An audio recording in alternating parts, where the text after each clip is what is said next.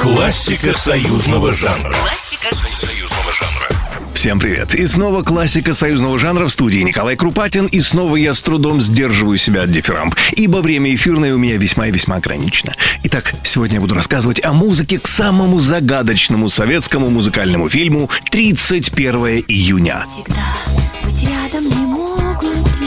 Определенно, это был пик популярности и работоспособности выдающегося композитора Александра Зацепина. Его песни мечтали исполнять почти все, но большинство из них звучали в исполнении Примадонны. А он все не унимался и искал новые ходы и новое звучание. И вот однажды, накупив свежих модных пластинок, Зацепин погрузился в музыку диска. Увлечение этим стилем и совпало с началом работ над фильмом по мотивам одноименной повести Джона Присли.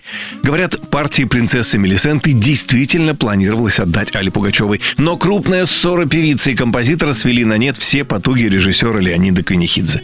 Тогда-то в руки Зацепина и попала демо-запись 23-летней певицы из Ужгорода Татьяны Анциферовой. И хоть в пробах участвовали еще 8 певиц, по результатам опроса, проведенного Зацепиным в кругу друзей, безоговорочно победила Анциферова.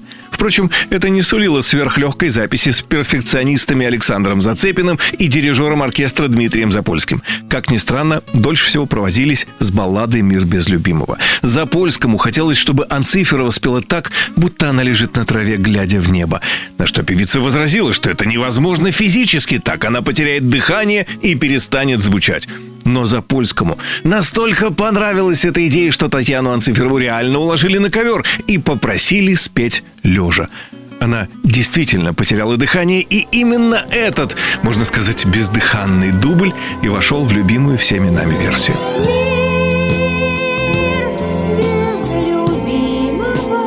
А вот со знаменитой «Ищу тебя» приключилась странность. Фильме, как вы помните, поет Татьяна Анциферова, но когда на фирме «Мелодия» вышел диск с официальным саундтреком, там оказалось «Ищу тебя» в исполнении Ксении Георгиади. Говорят, руководству фирмы «Мелодия» захотелось услышать на диске более мощное исполнение. Скажи, зачем же тогда И, конечно же, я помню о том, как украсили фильм вокальные партии Яка Йолы, Ларисы Долиной, но, наверное, о них уже как-нибудь в следующий раз. Здесь, в проекте «Классика союзного жанра». Всегда ваш Николай Крупатин. горы без вершин, песня без души. Классика союзного жанра. Классика союзного жанра.